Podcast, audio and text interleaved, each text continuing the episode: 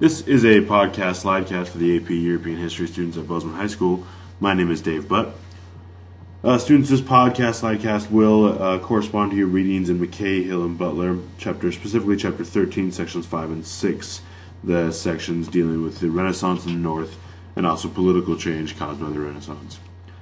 First thing we want to do is take a look at some of the big essential questions that we were looking at, and these are sort of your macro questions that you want to keep in mind um, as far as what exactly is going on inside of all of Europe and how this can relate across the eras.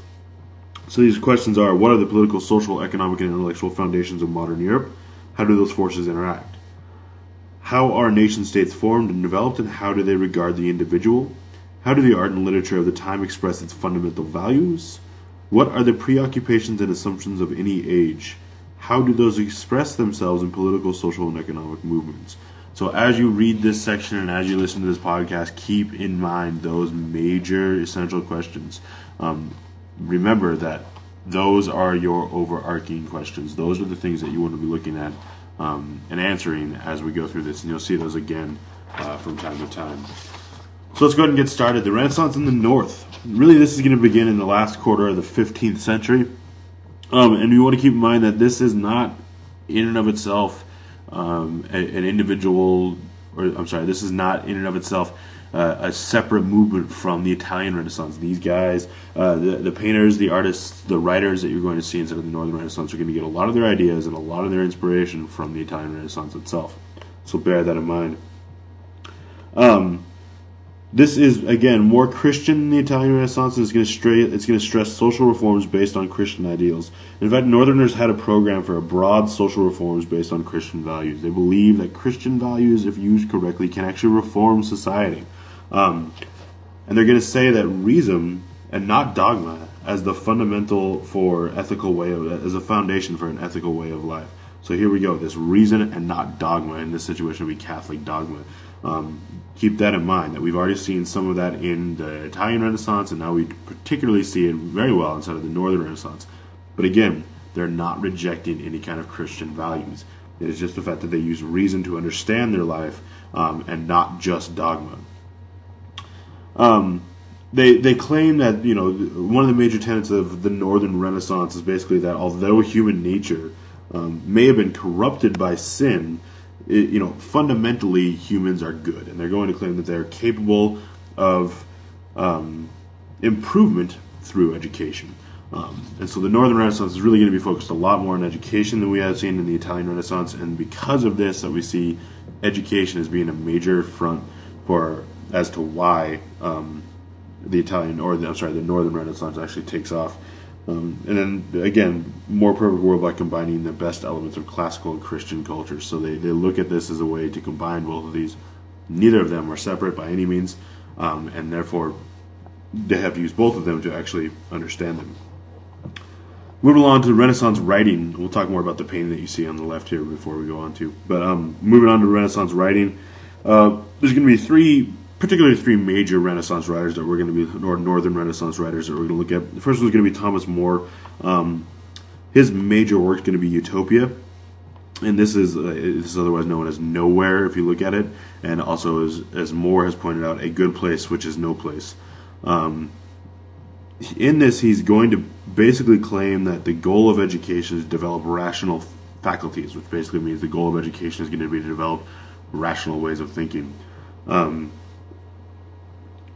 one of the major components Utopia, by the way, is if you want to go in and read Utopia, then um, it is basically a, his his story of a, a, socialistic society based upon common ownership and social equality, um, where education again develops rational faculties. Um, one of the major prospects of it, one of the major components of that, is that you the goal of this is that all ownership is um, from the state, and all ownership is based upon the community at large. So this is socialism at its truest. Um, he claims, More is going to claim that private property really is basically going to create vice. He says that society's role as a protectorate of private property um, is flawed, and thus the institution of private property is flawed. Um, and he says that reform of social institutions uh, that basically model the individual. That's what he's claiming is that you need to reform the social institutions that are going to model the individual. In this situation, the social institutions would be like education for more. Um, next major guy we want to look at is Erasmus. Um, he is the again this emphasis on education as the key to moral and intellectual improvement and inner Christianity, where not only is it to improve yourself morally, but it is to better to become a better Christian in this society, which is incredibly still oh so much more important uh, to be a Christian than than anything else that you can imagine. Um, his major tenet, Erasmus' major tenet, is that Christianity is not formalism, it's not special ceremonies or laws, but it is Christ, the life and what He said and what He did. Um, and he believes that to fully understand the way that the the way Christ lived and what he did and what he said is that you actually have to be able to read the Bible himself or yourself. And he's going to be a, bit a big advocate on how on, on, getting the Bible translated into some modern languages or into the into the vernacular of the day.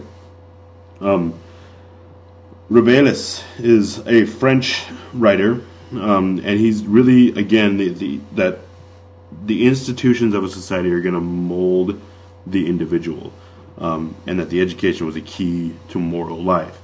Now, institutions along society, these guys are saying that any institution, including education, also including the church, though, is going to have a massive impact on an individual's um, moral way of life.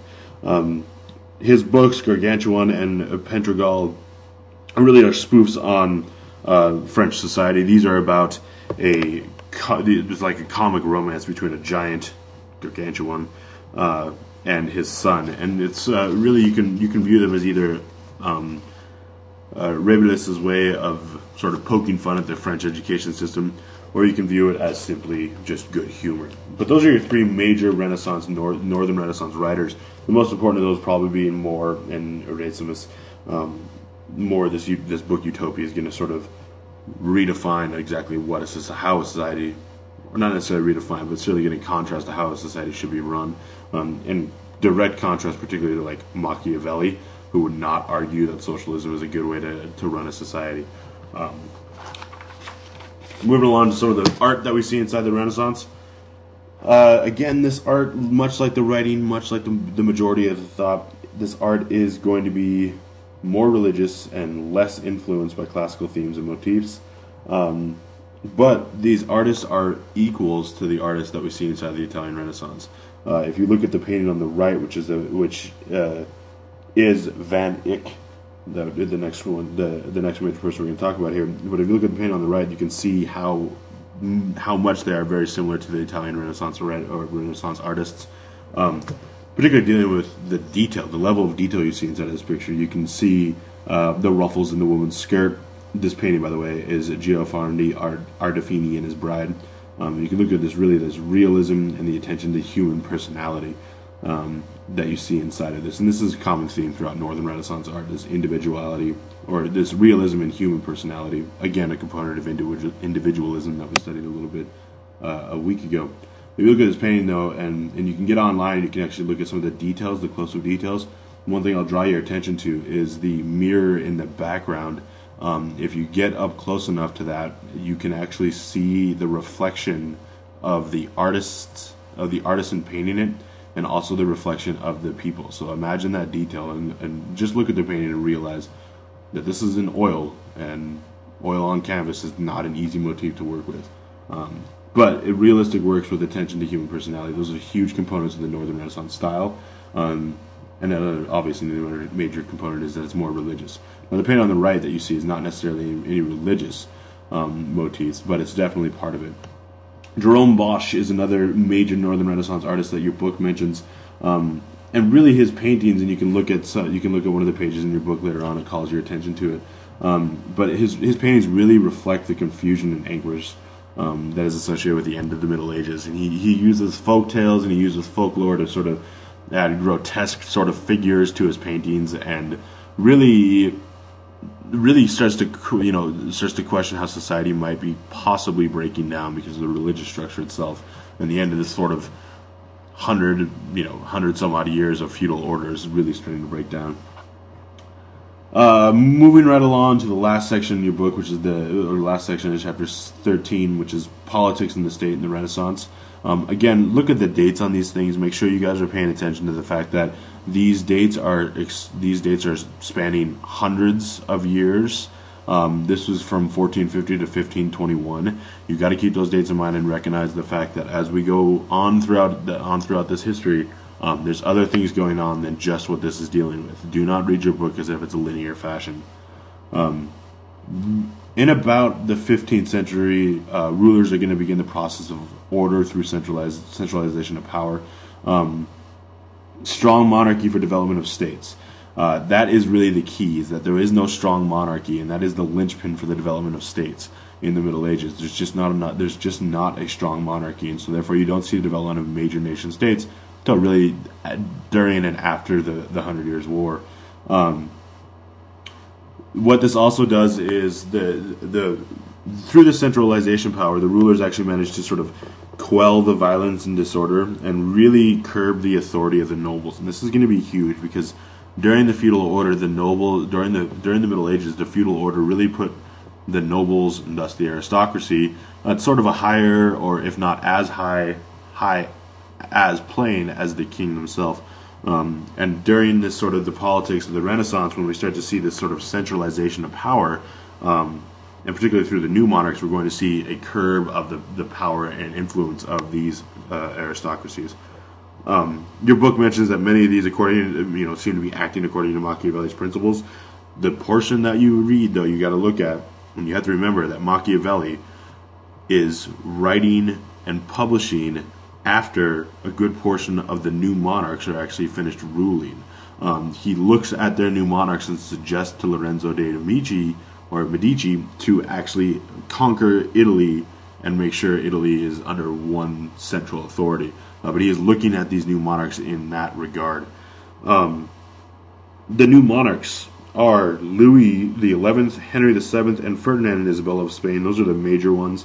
Um, you could argue uh, there's a few other ones, but that's the ones that your books are really pointing out. So we'll go with those. Um, it's really going to be kingship and royal authority as national purpose, and that's going to be a huge sense of this. The kingship is your sense of nationalism, um, and they're also these new monarchs are really going to claim this is important.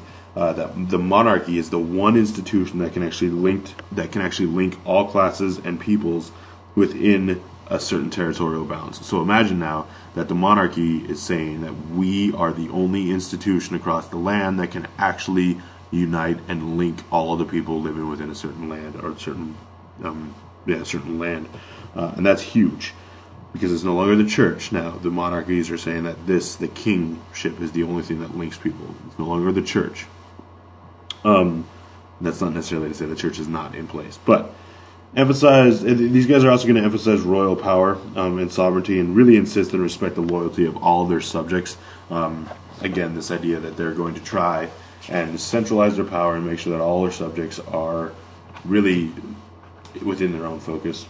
And the last thing i'll mention with this is that you know this isn't entirely a new this is not entirely new by any means. It has its roots inside of the uh, inside of the middle ages.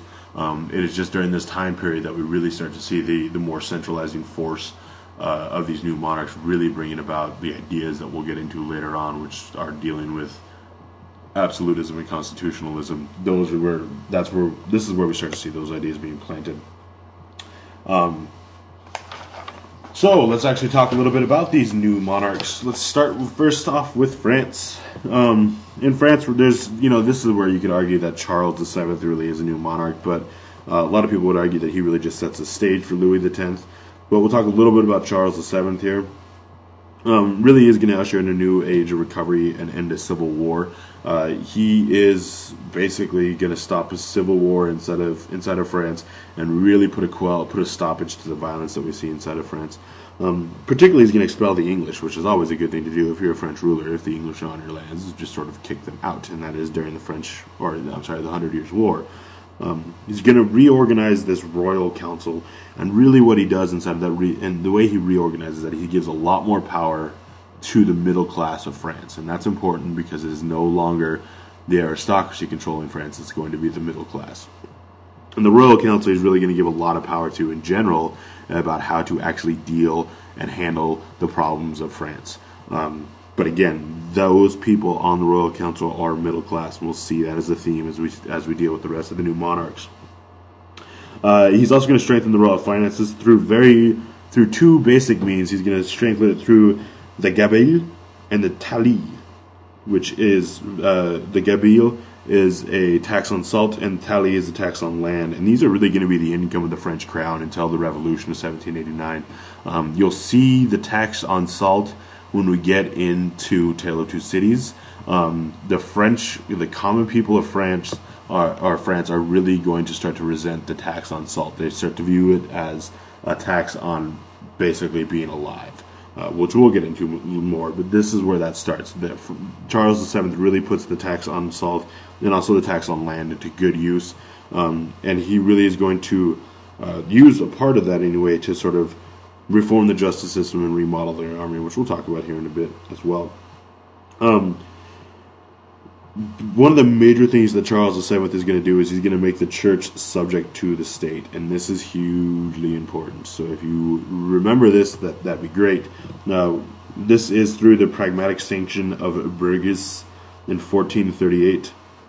Bourges, sorry, pragmatic sanction of Bourges, um, 1438, and this really is that Charles VII is going to say that the superiority, or the, he's going to state basically that the general council, or that a general council has superiority over the papacy, um, and basically give the French crown the control uh, of appointment of bishops, and also deprive Rome or the papacy of basically ecclesiastical revenues, which is basically the the, the dues owed by priests in their first year of actually practicing.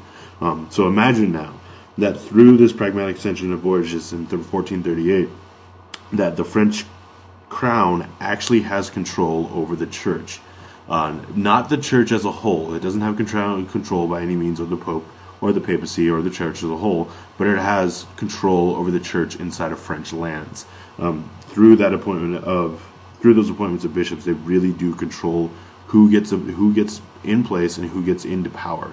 Um, think about how that manages to consolidate and secure French power. Because remember, religion is still the major institution of the day, and the Catholic Church is still the major institution of the day. But now you have a French king saying, These are the people that need to be in power because I, the French king, have said so. Um, this is this is a major major component of the centralization of power. Um, this, by the way, this pragmatic extension of Bourges in 1438 is going to be um, basically remanded and changed in 1516. So from 1438 to 1516, the French church officials and the, thus the most of the French churches are not giving any money to the papacy. That's a long time for a, the you know the most the, the most Catholic country in Western Europe to not actually give money to the papacy. Um, but in 1516, in the Concordat of Bologna, uh, Francis, Francis Francis I, who is at this point in time king of France, and Pope Leo X is going to basically reach an agreement uh, that will end the pragmatic sanction of Bourges. Um, and it basically said that the council is not in control of the papacy, and the pope could collect the first year income. But in regard, in in respect to that, the pope still had to recognize the French right to select bishops and abbots.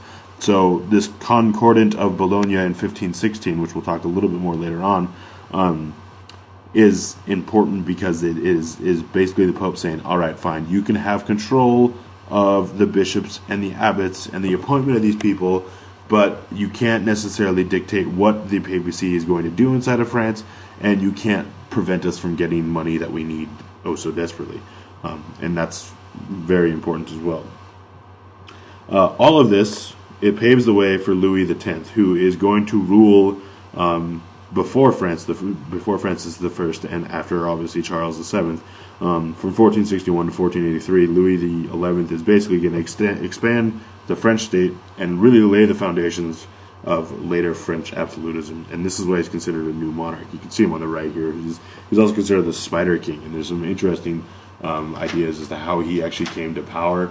Uh, he's just really a rather interesting character um, inside of inside of European history.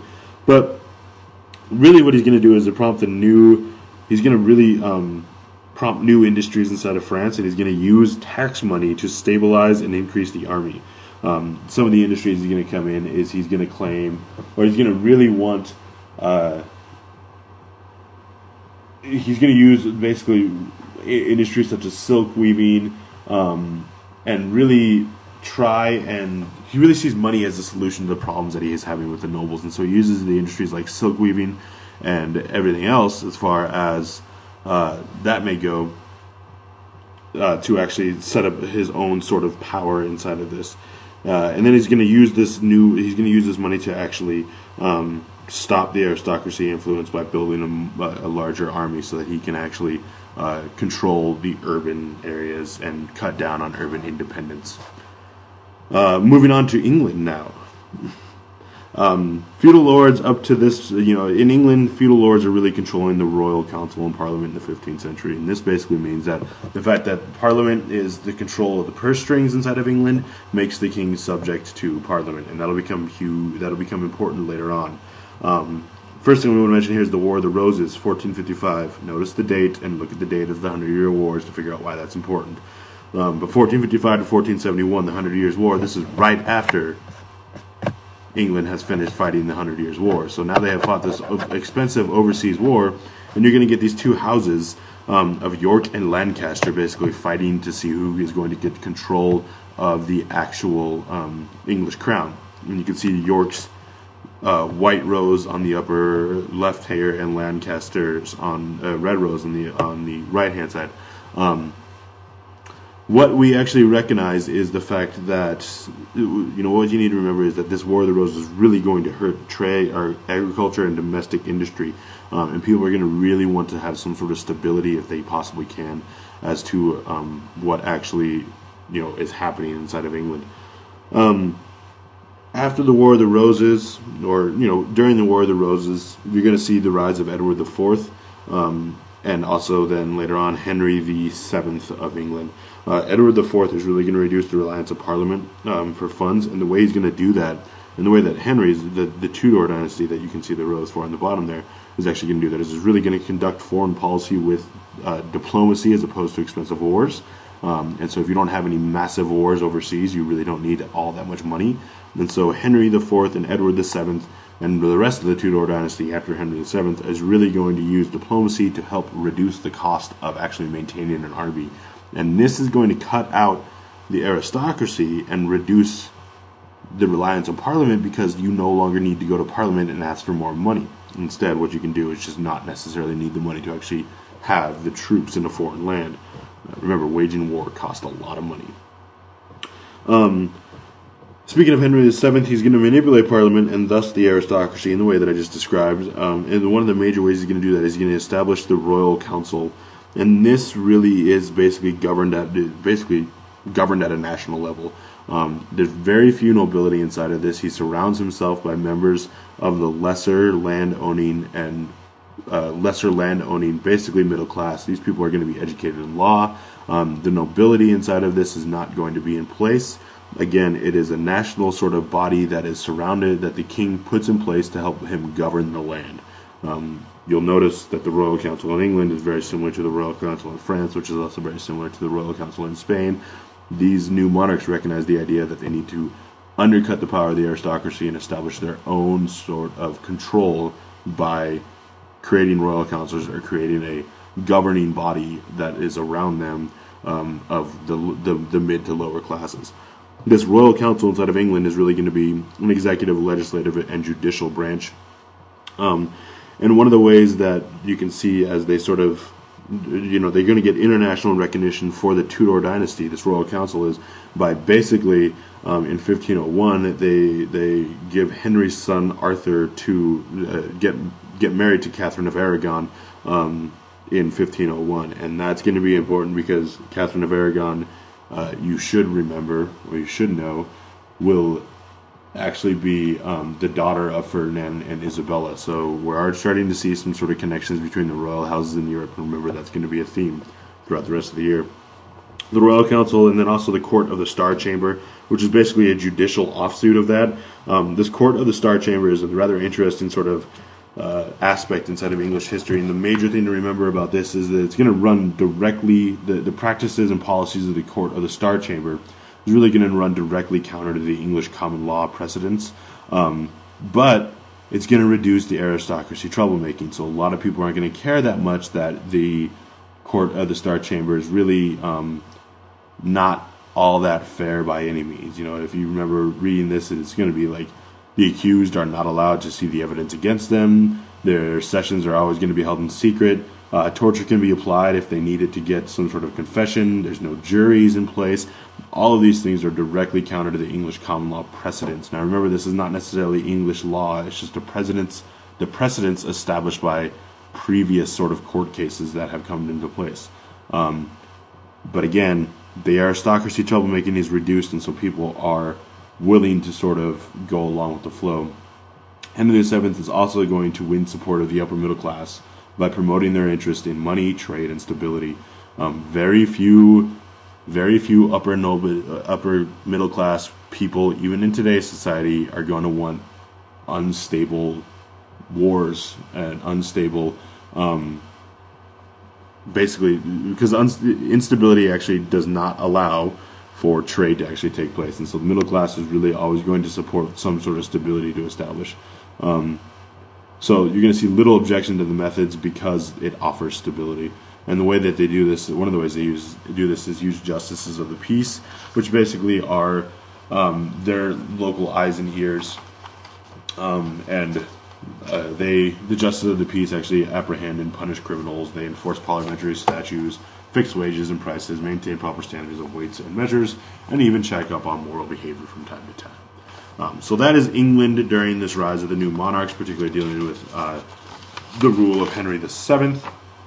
So let's move on. And one thing to remember, actually, before we move on, the one thing to remember about Henry VII is that it is the start of the Tudor dynasty um, and that is important because the Tudor dynasty will take us uh, all the way up until the glorious restoration of James. Um, so bear that in mind. The Tudor dynasty is going to be uh, the ruling house of England for the next few hundred years. Um, by the way, Elizabeth, the, the, the, queen that you guys might remember, is part of the Tudor dynasty. Henry VIII, the guy you guys might remember, is part of the Tudor dynasty. You can actually find a uh, uh a genealogy chart on Moodle as well, as far and trying to get these so that you can try and get these the, the Tudor dynasty actually down. But moving on to Spain. Um, the first thing, the Ferdinand and Isabella. Ah, Ferdinand and Isabella. The last major step in the unification, the Christianization of Spain. Um, this this sort of marriage is not going to be uh, the, the marriage itself was not going to justify or signify the end, uh, or, or, basically a massive unification process. Um, the marriage is really just the union of two royal houses and not necessarily two different people. Um, it, Spain itself is going to be basically a loose confederation of states until 1700, each with a separate parliament and laws. Um, by the way, I, I, hope you guys have caught this that Ferdinand is um, uh, Ferdinand is of Aragon and uh, Isabel of, is Castile, and so these are the two major parties inside of um, inside of the Iberian Peninsula, and so these two unions are really just a political household being unified. Um, these uh, Hermandades are otherwise known as brotherhoods, and one of the ways that they're going to be able to maintain that Ferdinand and Isabella are actually going to maintain and administer some sort of justice is really going to give these brotherhoods the authority to act as local police. Um, these brotherhoods are so effective that they're actually going to be disbanded in 1480 or 1498, um, and that's important to remember because uh, their their judicial tribunals are um, very very violent. They are savage, um, and they are very very effective. Um, the restructure, the, Ferdinand and Isabella are also going to restructure the royal council to curb aristocratic power. Aristocratic, aristocratic power. Um, this is uh, obviously a method or a common theme that you should see now that they're going to establish some sort of royal council to curb that most of these new monarchs are actually going to establish a royal council to curb some sort of um, aristocratic power. Uh, this again is the Ferdinand and Isabella Royal Council is going to be made up of middle class men trained in Roman law. They're going to given, be given executive, judicial, and legislative powers, um, and they're going to also supervise the local authorities. The church is going to play a major role inside of the Spanish, um, the, the Spanish new monarchs as well. There's an alliance with Pope Alexander VI, uh, which basically gives the Spanish the right to appoint bishops in Spain, um, which basically is the establishment of a national church. Um, and this is going to be important because the national church is going to become a tool used in the Reconquista. Um, the Reconquista is going to be completed in in 1492. Um, and the Reconquista really is just a, is a, the reconquest of the Iberian Peninsula, as many have claimed. Um, as you as you should remember, uh, the most of the Iberian Peninsula is going to be taken over by the by the Muslim uh, by members of the sorry by mostly Arabs, um, and there's going to be a large portion of people. There's going to be a large portion of Muslims still living in the southern part of the Iberian Peninsula, particularly in Granada. Um, and so this Reconquista is really in the mostly in the south, into in hopes of driving out the Arabs out of the Iberian Peninsula, as it says. Um, this really is the Reconquista. Really is the represents sort of the end of uh, any kind of diversification inside of Spain. Up to that point, Spain really is the most diversified state or diversified um, region inside of all of Europe. Also dealing, uh, also because there not only are the uh, the Muslims in there as well, but not only are the not only is the Muslim faith strong in Spain, but also we have Jews um, that are also a prominent member in Spanish society. And you should remember um, how Jews are actually felt and viewed on inside of Spanish society. Remember that they are the, the, the Jewish faith itself is um, the Jewish people in most of the sections sections of the society are money lenders, they're doctors. Um, basically, there's going to start to people are going to start to see a resentment of Jewish influence and wealth, and that's where you're going to start to see a lot of the sort of the racism that comes out of the um, Reconquista, uh, which is again to drive out the Moors inside of Spain, but also to establish and drive out as many Jews as possible as well. Um, converted Jews, uh, these conversos are basically converted Jews, but still disliked and distrusted out of fear of loss of public office. This really is just an unjustified fear.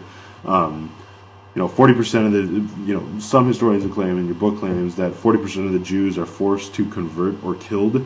Um, the Crown recognizes the fact that they cannot protect the Jewish class because they will lose public support.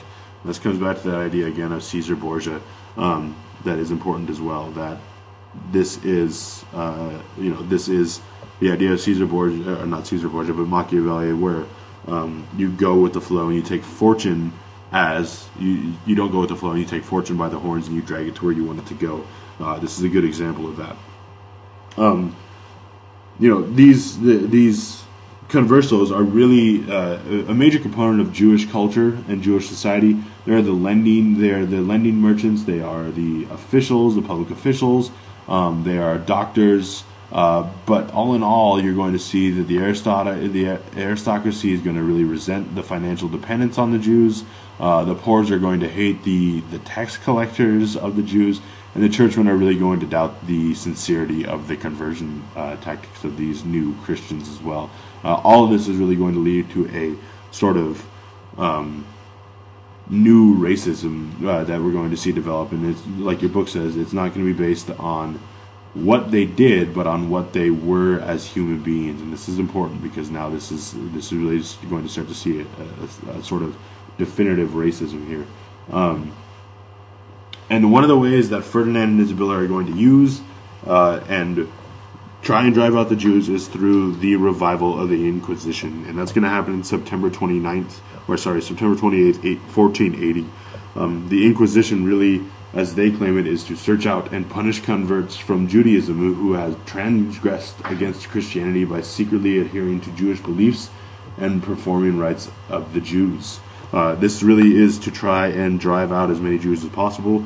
Um, and they're going to use all sorts of methods uh, to hopefully influence and force Jews out of the country. Um, this all comes back down to this idea that people are afraid that the Jewish population is going to lose public office, and therefore uh, the nationalistic sentiment that we start to see a little bit forming in Spain will be crushed as well. Um, and so people are worried that it, you know it's a grave threat that these that these new Christians are really a grave threat uh, to national unity. The Inquisition is kind of an uh, is kind of an interesting sort of quirk in history, if you will. Um, it really does mean any judicial inquiry conducted with ruthless severity. Um, so, I mean, you all should know at least some aspects of the Inquisition. This is not a fun place to be by any means. Um, it is it is torture uh, to a T. Um, this, by the way, the Inquisition is also where we develop, uh, which is the first place we see the use of waterboarding, which is still prominent in our society. But the Inquisition is going to be the first place that we actually see it used on a larger scale um, to try and get people to either confess to their sins of being Jewish, uh, you know, again, sins of being Jewish, or um, to actually, you know, uh, convert and actually mean it this time. One of the last things I'll mention about Ferdinand and Isabella and the actually in Spain is that they actually are going to use this idea of marriage to strengthen and s- secure their own base. Um, this is really going to be that they are going to marry their second daughter, Joanna Harris of the Castile, to the Archduke of Philip.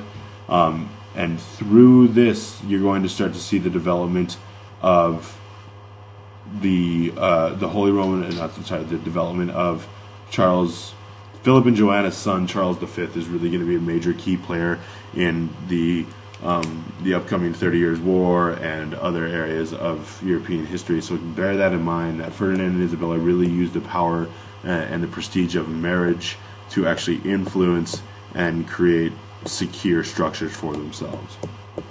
So Last thing we'll look at here is the essential questions. What are the political, social, economic, and intellectual foundations of modern Europe? How do those forces interact?